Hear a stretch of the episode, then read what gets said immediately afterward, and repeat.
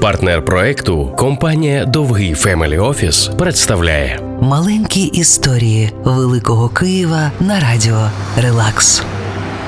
Біля Олімпійського стадіону розташований Київський театр оперети. Понад 100 років тому це був Троїцький дім, про появу якого мріяли усі тогочасні київські інтелігенти.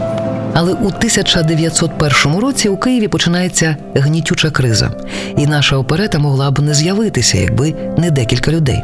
Для будівництва Троїцького дому, де планували проводити безоплатні освітні лекції, доступні виставки мистецтва, потрібні були неймовірні гроші 100 тисяч імперських карбованців.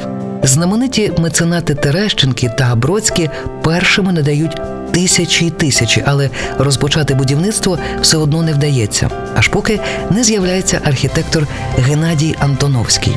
Він виграє конкурс на дизайн будівлі та робить те, чого не очікував ніхто із замовників.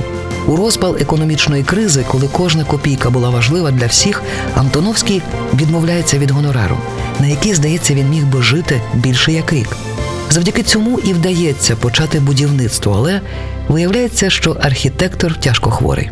Рятують положення його колеги. Вони погоджуються завершити проєкт, також безоплатно. Сьогодні оперета виглядає майже так само, як її задумав і створив Геннадій Антоновський. Цей символ безкорисної любові митця до нашого з вами міста.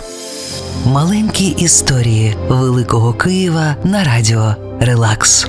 Партнер проекту компанія Довгий Family Office.